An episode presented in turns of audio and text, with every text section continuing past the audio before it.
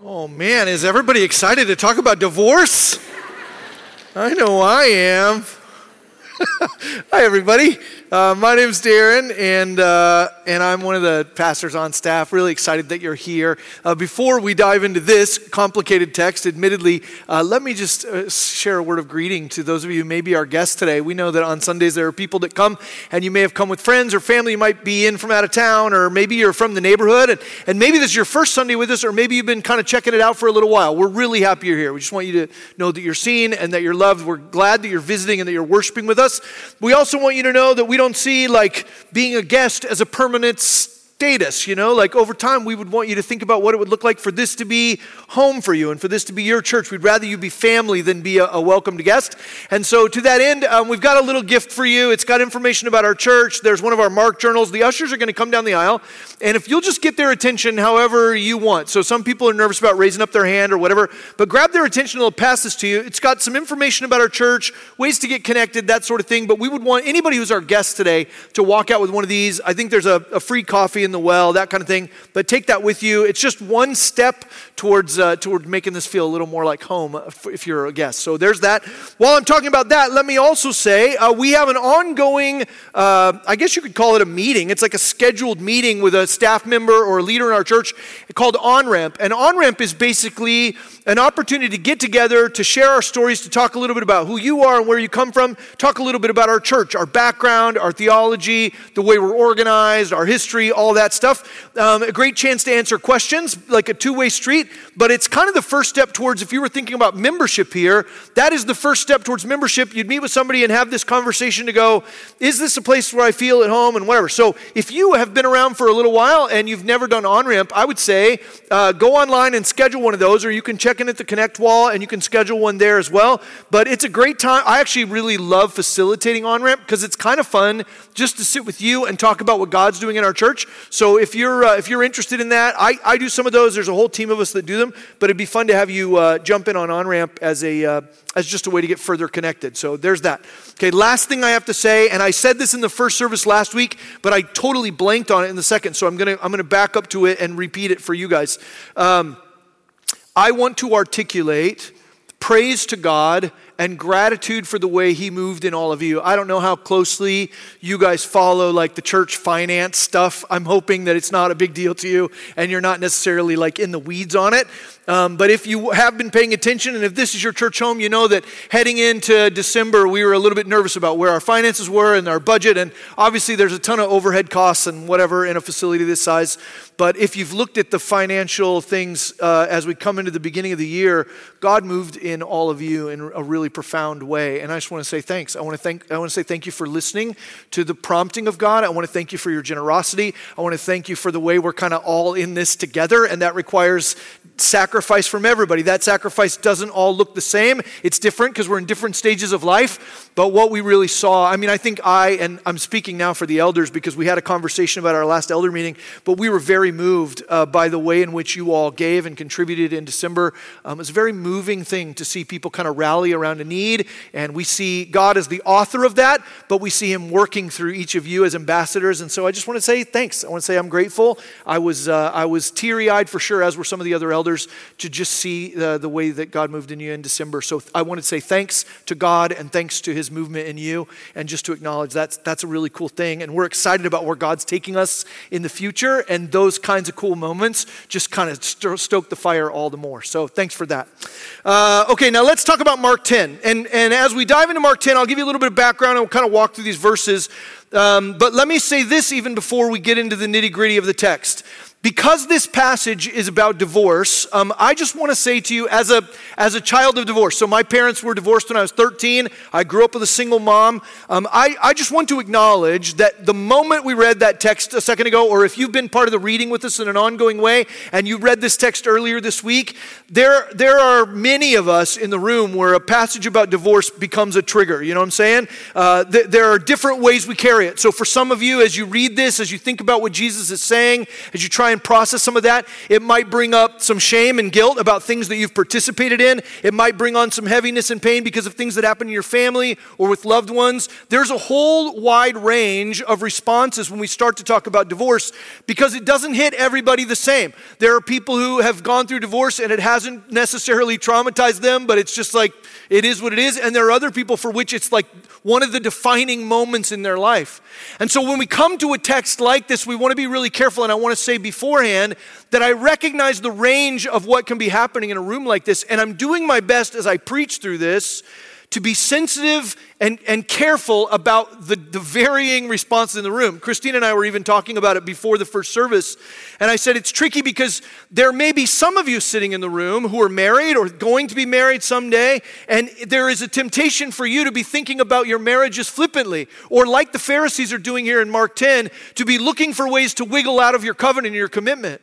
And in that case, if you're the kind of person who might think casually about the marriage covenant, then what you really need is kind of what Jesus does here. You need a good poke in the ribs, right? A, a, little bit of a, a little bit of a poke in the ribs to go, hey, you're not thinking about this rightly. And I want God's word to be provocative to those of you who might be overly casual or flippant in the way you think about marriage.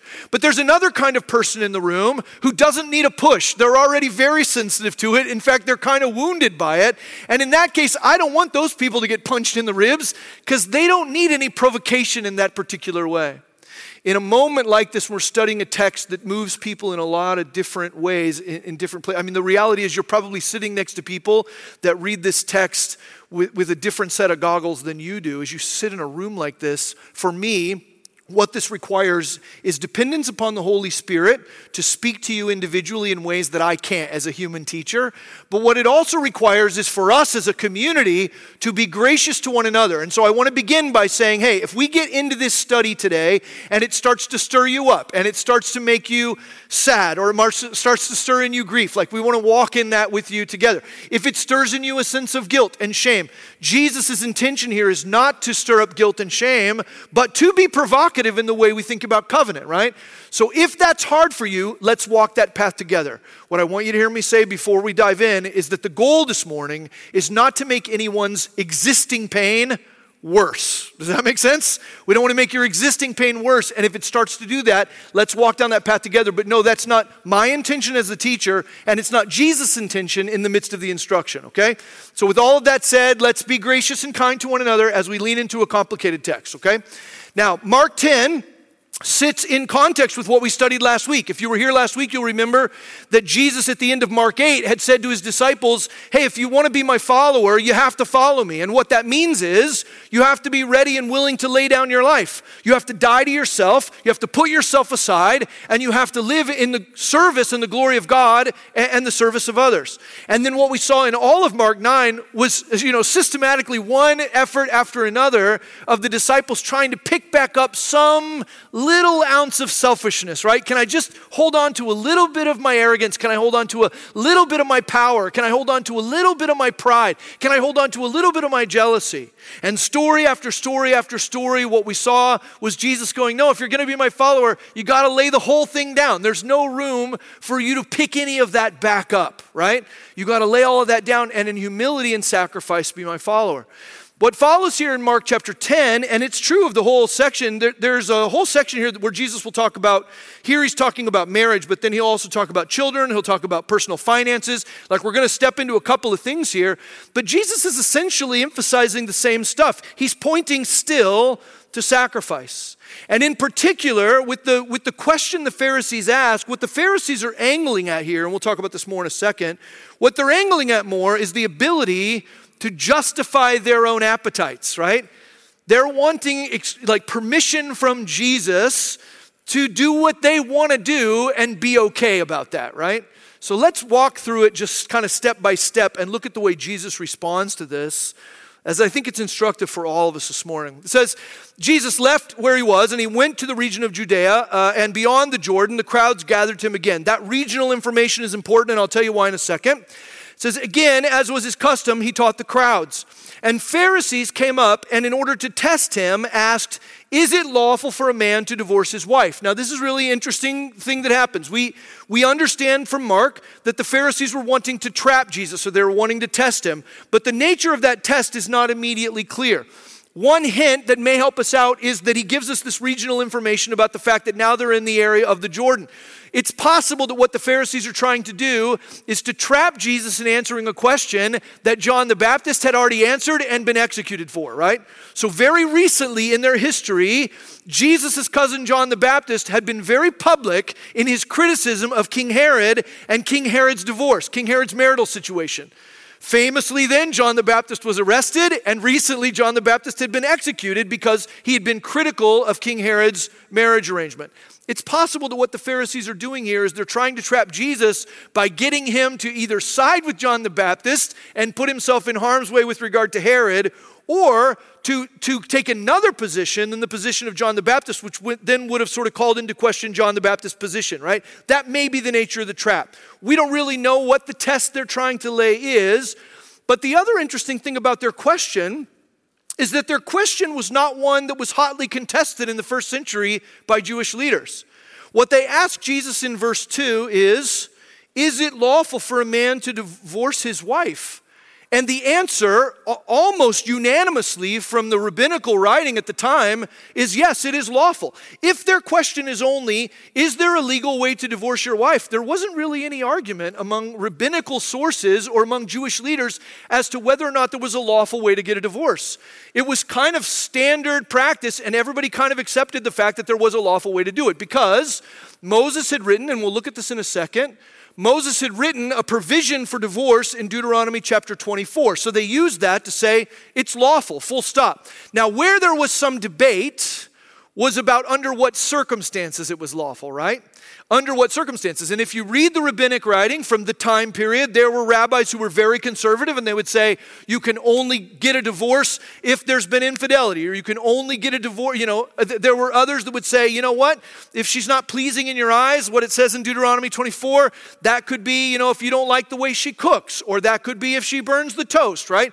There were some rabbis who would go so far as to say if you've simply found another woman who is more pleasing to you, more to your preference and your liking, then you can write your existing wife a certificate of divorce, divorce her, and marry the one you like a little bit better, right? So when we look at the rabbinical literature on this, and remember, the Jewish custom was that they would take God's word and then you get a bunch of different opinions, right? And different people would read those different opinions inside in different places.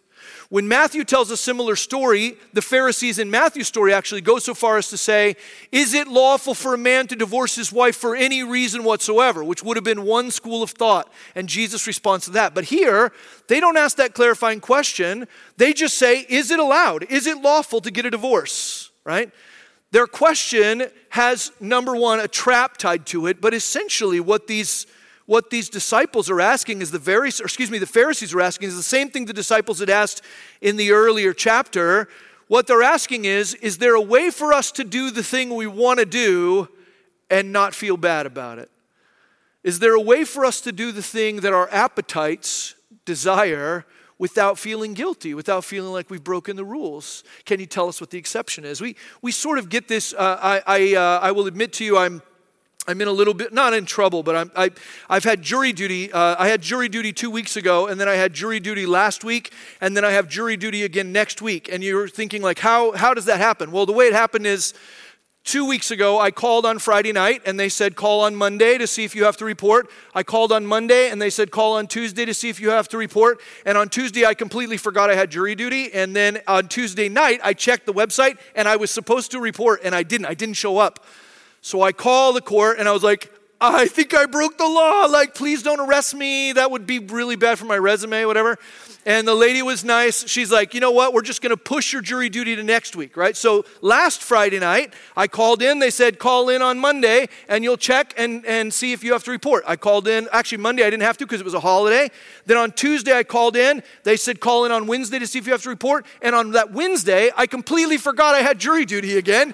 And I, I check it Wednesday night. And once again, I have defaulted. I'm supposed to show up and I didn't show. So I called the lady and I hope it wasn't the same lady, but I don't know. And I was like, this is Darin again. I did the same thing. I set an alarm. I tried to remember. I can't remember it. She goes, it's all right, man, but re- honestly, try to do this thing if you can, you know? So she pushes me to this week. If you guys think of it at 11:30 Monday through Friday this week, pray that I call in, right? Will you just do that for me? Because I don't want to keep defaulting on it. I am one of the rare, and I know I'm an anomaly in this, I'm one of the rare people that desperately wants to sit on a jury. I know most of you don't like that. Um, I'm a guy who wants to do it, and I have never been picked in my entire life. They never picked me. It's probably because I'm a pastor, and they just assume I'm a jerk, right? So they're like, no. Uh, I'm not a jerk, by the way, and I think I'd be a really good jerk. I don't have to defend this to you. I think I'd be good at it, but whatever. They never pick me. I really want to do it. Here's my whole point of my story. The moment that you tell people you have jury duty, there's a kind of a weird thing that happens. People come out of the woodwork to tell you how to get out of it. You know what I'm talking about? I don't know if you've experienced this, but every time I say to somebody like, "Oh, I got jury duty," the people are like, "Oh, you know how to get out of that." You just have to call this person, or you just tell them that one of your legs is shorter than the other, or you just don't like one of your eyes doesn't work very good. Or like, there's all kinds of ways, and all of the ways that people give you to get out of jury duty are technically allowable, right? They're technically acceptable, but but they miss the whole heart and spirit of what jury duty is supposed to be, right? So I don't take the opportunity, even though I could feel okay about wiggling out Instead, I just forget to call in, right? What the Pharisees are trying to do here is to justify their own actions in a way that leaves them feeling okay about themselves. They say, is it, is it lawful for a man to divorce his wife? They're trying to trap Jesus. Here's Jesus' response in verse 3. He answered them, What did Moses command you? Now, this is a really interesting thing that Jesus does. He says, What does Moses command you? Well, inter- interestingly, Moses did not make a commandment to, for people to get divorced. There's no place where Moses says you should get divorced. What they will refer to, he says, What did Moses command you? Verse 4, they say, Moses allowed a man to write a certificate of divorce and to send her away. And they're right, but Jesus is going to push back on their interpretation, right? So what they're quoting from is Deuteronomy 24. Deuteronomy 24, Moses writes in verse 1 When a man takes a wife and marries her, if then she finds no favor in his eyes because he has found some indecency in her, that's the phrase that was interpreted very broadly by different rabbis.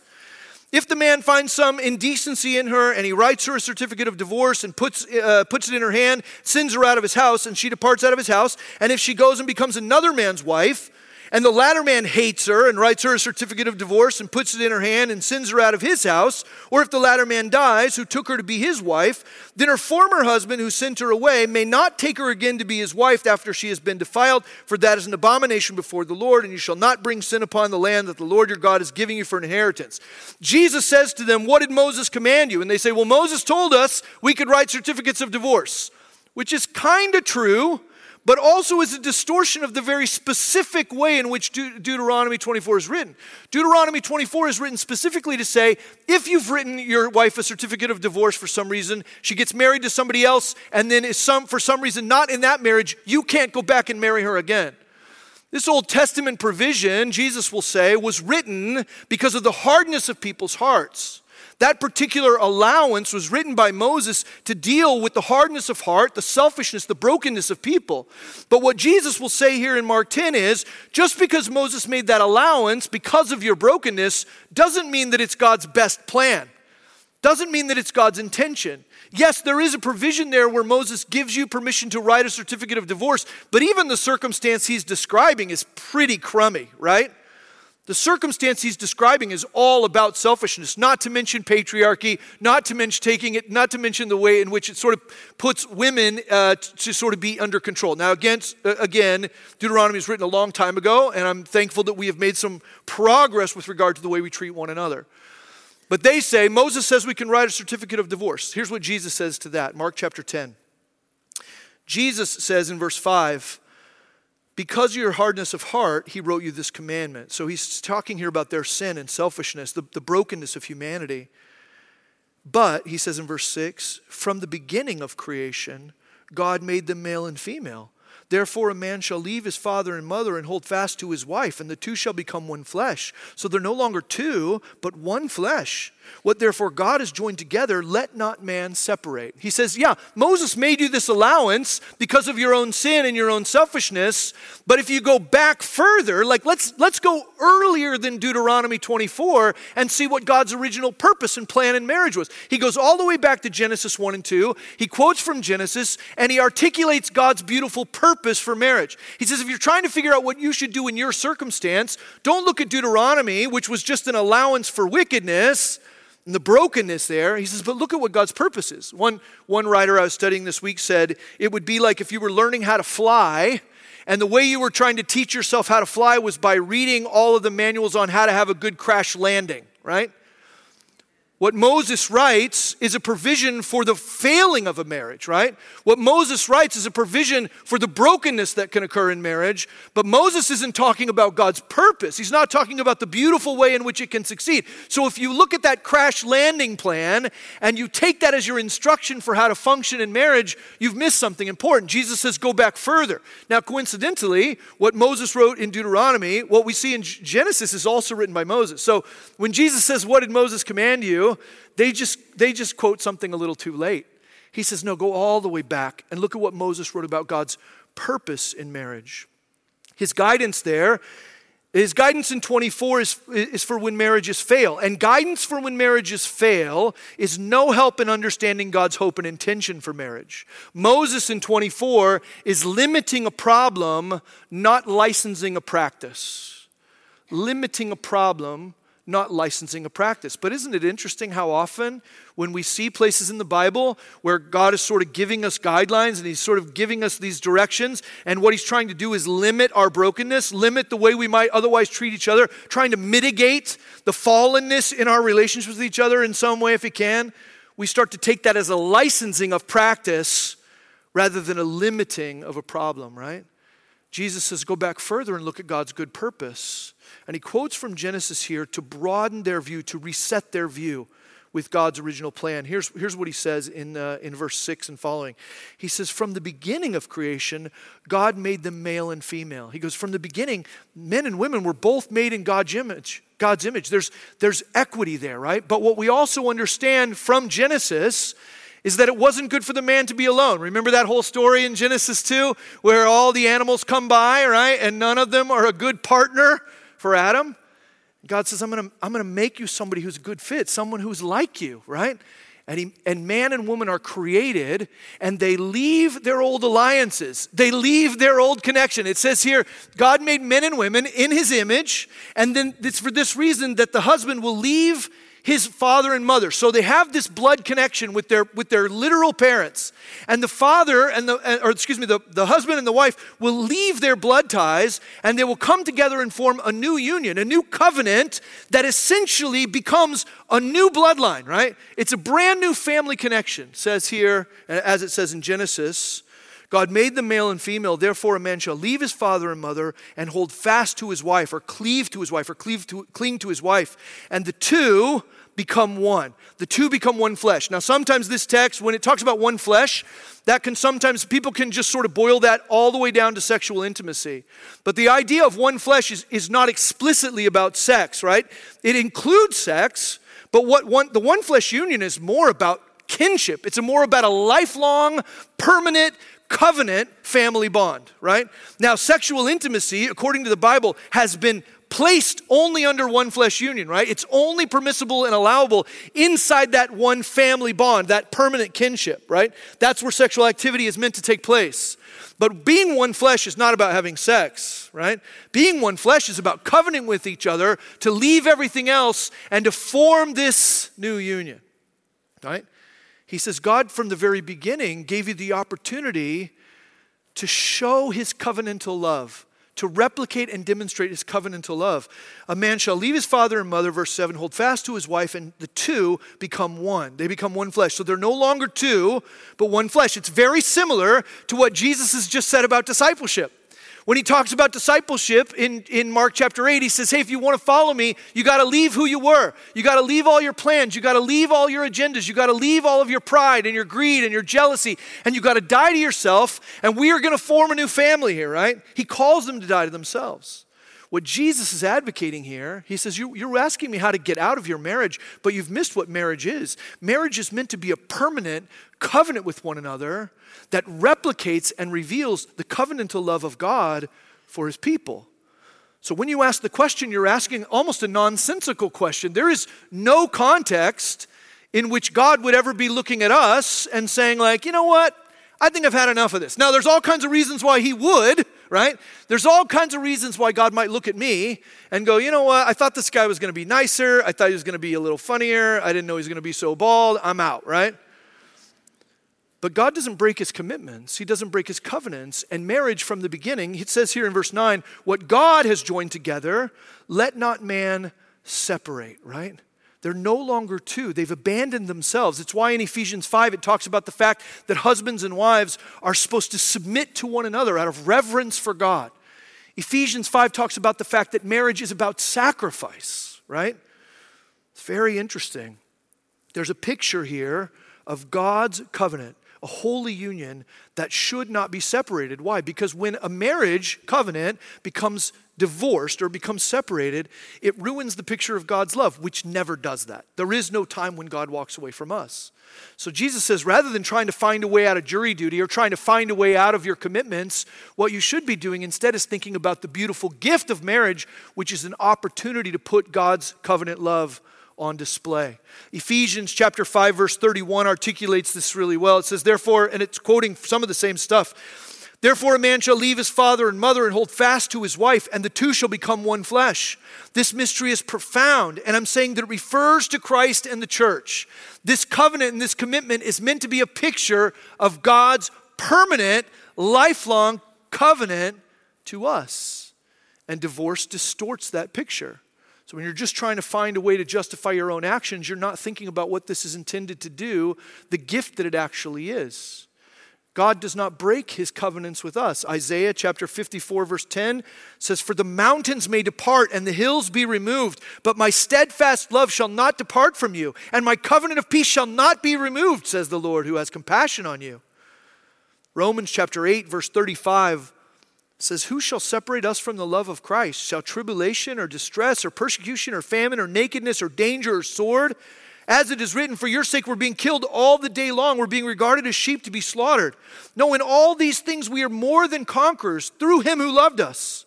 For I'm sure that neither death, nor life, nor angels, nor rulers, nor things present, nor things to come, nor powers, nor height, nor depth, nor anything else in all creation will ever be able to separate us from the love of God in Christ Jesus our Lord. What is the love of God for us like?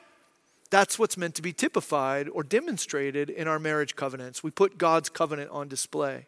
It's interesting when I do. Um, when I when I officiate weddings, you know, I have conversations with people in advance, obviously, and one of the things I say to them in like my premarital counseling is I say, if, if you're getting married because you think you found someone who will make your life better, you're probably going to end up divorced right? If your whole motivation is, well, I found this person, they make me laugh, and they're so cute, and they're so strong, and they're so fun, and they like everything we do just is, feels better in every way when we're together, so I want to get married. Well, if that's your reason for getting married, sooner or later that person's not going to feel fun, and they're not going to seem that smart, and they're not going to seem that strong, and they're not going to seem that great. And if that's why you got married to make your life better, to improve your life, you will be tempted to walk away from your marriage. But what the marriage commitment is intended to be is that you found this person and you say to yourself, I could see myself laying down all of my desires and all of my wants and all of my preferences to serve this other human being for the rest of my life. I want to spend the rest of my days serving this person. If that's the reason you're getting married, because you mutually have decided that you want to spend the rest of your life serving one another for the glory of God, that's a recipe for marital success. Because no matter whether the guy you marry is a knucklehead or whether the lady you marry burns the toast or whatever, doesn't matter there will always be an opportunity to serve more, to give more, to sacrifice more, right? So if you're getting into it for sacrifice, it will last. If you're getting into it to improve your life, it'll fall apart. The same thing is true with our following of God. If you're following Jesus for what you get out of it, sooner or later you'll quit following Jesus because there are days where you don't get nothing out of it. It's all a picture of discipleship, right? I also say to young couples, I say, you know, uh, you can use traditional vows, but uh, oh, you also have the option to write your own vows. And that's a pretty trendy thing to do, kind of common. People write their own vows. But one of the things I say to young couples is if you're going to write your own vows, they better be vows, right? Make them vows. This is a covenant, right? So uh, we've all been to weddings where like they're like, "Oh, Susie and Robbie decided to write their own vows." And then Robbie pulls a piece of paper out of his jacket pocket and it's like, "Susie, you remind me of the wind. And every time the sun rises, I re- recall the time we had scrambled eggs. And they were so, you know, and you're like, what is going on? It's like a really weird and cute poem, I guess. It means a lot to them, but there's no commitment in it right? There's no vows. It's just saying nice things about each other that you wrote on a piece of paper. I'm fine with, you know, fiancés saying nice things to one another, but a wedding is about commitment. It's about covenant. It's about vow. So I say to young couples, I want you to write your vows if that's what you want to do, but I'd like to see them because I don't want to be standing up there in front of people while you read your cute poem that has no covenant in it, right? Has no cute covenant. I, I want to see the covenant because that's the purpose here. God is faithful to us, and He gives us the opportunity in marriage to do our best to replicate that faithfulness. It's interesting, back to Mark chapter 10 in the house later. Now we got private teaching. Jesus has said this to the disciple or to the, to the pharisees. Now in 10 the disciples in the house ask him again about the matter. And he said to them whoever divorces his wife and marries another commits adultery against her. And if she divorces her husband and marries another she commits adultery. Remember the idea here is that the pharisees are trying to find a way to do the thing their appetites demand the thing that, that feels right to them and, and find some sort of legal way out of it Jesus is saying to his disciples here when he talks about uh, adultery, he's essentially saying, what you're thinking about is what's good for you. But he's like, don't, don't forget that when you break a covenant with somebody else, not only do you mar the image of God, but you actually hurt the person that you vowed to. That person that you covenanted with. And anybody in this room who's been affected by divorce, whether you've been through divorce, whether you're currently going through that, whether your parents or your grandparents or whatever, if you've been through divorce, you understand there isn't, there isn't anybody who goes through divorce without pain. It is always painful. It always hurts. The only time I've ever, ever, ever heard people talk about divorce without pain is when we're talking about a fictional character on a modern day television program or movie. And sometimes those people will be like, oh, I love divorce. I can't wait to get my next divorce, right? But practically, when you talk to human beings who've gone through the breakup of a covenant relationship, it only ever stinks. It only ever hurts, right? My parents were divorced when I'm 13. It still hurts me now, right? It's painful. Jesus says, when you do this, when you, when you ditch your wife for your own preferences and your own appetites and you marry somebody else, you're committing adultery against her. It's not just something that you're doing, it's not just a distortion of who God is, but you're actually hurting someone else. There's this adultery that's committed against the person you made the vow with, right? You're trying to justify that. Now, when he's talking here about adultery, I want to be really clear about a couple of things because that, that is a passage that's been weaponized. There are some of you sitting in the room who have been divorced and are remarried, and you've maybe heard people go, Oh, well, you know what? Jesus says if you got remarried, that's adultery. So, what that means is you're living in a state of perpetual and ongoing adultery, right? Every day that you remain married to your second wife or your third wife or whatever, that's just adultery after adultery after adultery after adultery. So, there are some people who've read a text like this and will say, you know what, if you're remarried, you need to break that thing off, right? That is not at all what Jesus is saying. And remember, what Jesus is not trying to do here is to pile shame and guilt on people who already feel shame and guilt. What Jesus is trying to do is to send a, send a shot to the ribs of people who would think about their marriage covenant flippantly or lightly, right? What he's not saying is that you will live in a state of perpetual uh, adultery. It's similar in, in the hyperbolic nature of it to when Jesus says, Any of you who've ever looked at a woman with lust in your heart, you commit adultery. Guess what? That's everybody. He says, Any of you who've ever had hatred in your heart toward another human being, you murdered them. Guess what? That's everybody. We talk about this a lot here, but everybody's busted and everybody's broken. And all of us have failures in our actions, in our attitudes, in our thoughts, in our approaches. All of us.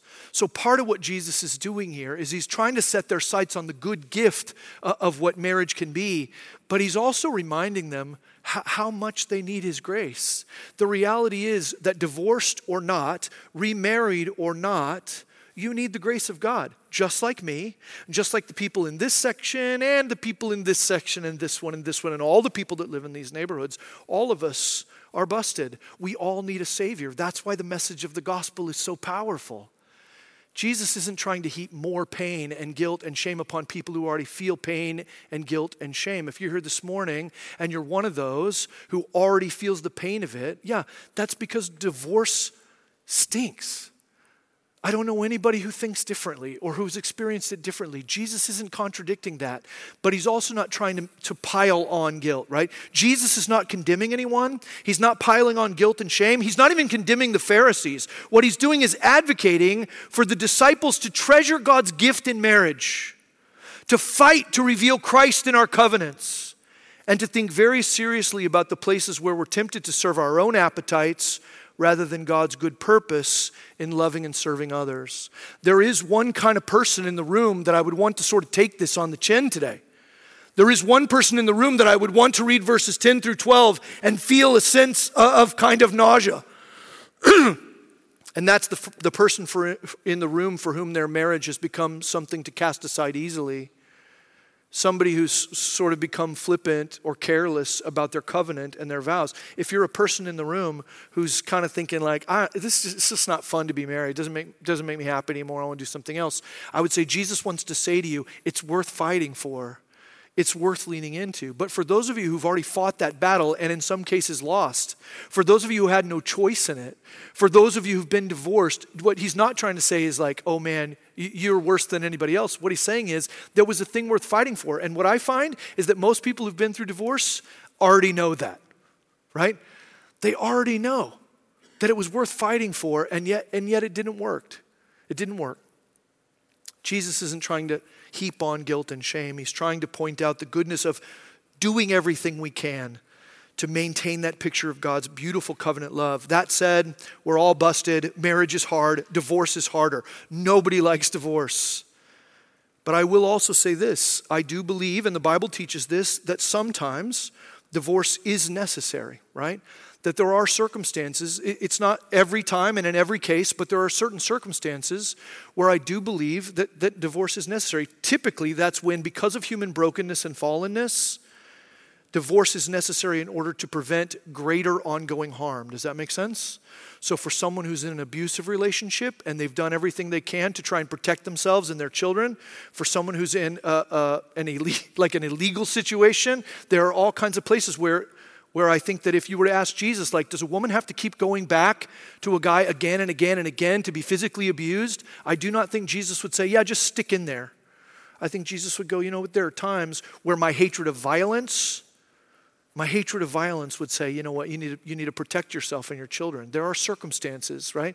Jesus, Jesus doesn't say that divorce can never happen. He says, let it not happen. What that means is your intent should be to avoid that. It's interesting. Um, when it comes to remarriage, I think, again, there are people who feel really guilty and they read a text like this and they're like, can we even glorify God? I had a great conversation with a couple right after our services, uh, the first service, that is a couple, I didn't know this, so they just told me today, but who have both been divorced and remarried. And I will tell you that they're a good example, but they're not the only example. A second marriage or a third marriage can absolutely reveal the covenantal love and commitment and faithfulness of God.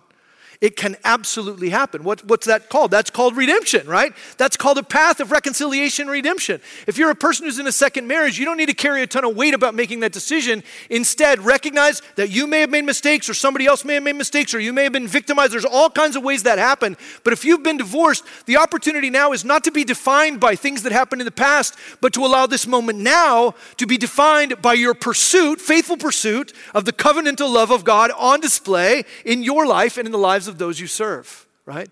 Second marriages, third marriages can absolutely emulate the covenantal commitment of God, right? Jesus says, let no one separate. Let no one separate. There's an intent there. And I think in all of this, and I'll, and I'll finish here, I think in all of it, you and I have to allow the grace of God to be our instructor. We have to allow the grace of God to be our instructor. One of my favorite passages in all of the Bible is in Titus chapter 2. And in Titus chapter 2, it talks about the grace of God. Titus 2.11 says, let me pull it up here. because if I quote it, I'll mess it up. Titus 2:11 says, "For the grace of God has appeared, bringing salvation for all people, training us to renounce ungodliness and worldly passions and to live self-controlled, upright and godly lives in the present age, waiting for our blessed hope." The appearing of the glory of our great God and Savior Jesus Christ, who gave himself for us to redeem us from all lawlessness and to purify for himself a people for his own possession who were zealous for good works. If you're the kind of person who's only been instructed by your own regret, or only been instructed by your own guilt, or only been instructed by the shame that other people have heaped on you, or the shame you've heaped on yourself, what Titus is saying to you is rather than letting your guilt and shame be your teacher or your professor, why don't you look to the grace of God, which we all need, and allow His grace to be the thing that shapes your holiness going forward, that shapes your pursuit of godliness while you await the return of Jesus? Allow His grace to be the thing that dictates how you see yourself and how you see others. Let His grace be your teacher. I don't know where you sit this morning. There are some of you for whom Maybe you're thinking flippantly about the marriage covenant, and I would want you to hear as clearly as possible that Jesus says that's not God's plan for you to throw that away and to be flippant about it. There are others of you who are in real trauma and distress. And I would want to say to you, man, could we please walk alongside you and make sure you're safe as you figure out the nuances of some of these things? There are others of you in the room who divorce isn't on your radar. Maybe it never will be, Lord willing. Praise God for that. But this instructs you in the way you interact with other people. And there are some of you in the room who've been judgy uh, of those who've gone through these things. And I would just want to encourage you will you let grace be your teacher too? when we deal with the brokenness other people have experienced, they don't need more shame and guilt. What they need is to see a picture of God's perfect, lifelong covenantal love put on display in our relationships with one another. Would you pray with me? God, this is so hard because there's just so many different people in the room who are coming at it in so many different ways. So I pray that your grace would, would rest in this place and that you would meet each individual story and circumstance with your unique love and grace and mercy and tenderness? Will you meet us where we're at and will you draw people to yourself? Will you help us to see how beautiful covenant love is? Both the covenant love primarily that you offer to us, but that you give us a chance to taste that in our relationships with each other is a great gift. Help us to treasure it and also to, to mourn its loss, but not to be defined by that when we prove our fallenness. Thank you that you love us and you guide us and that you give us your grace to be more like you tomorrow. We pray these things in Jesus' name. Amen.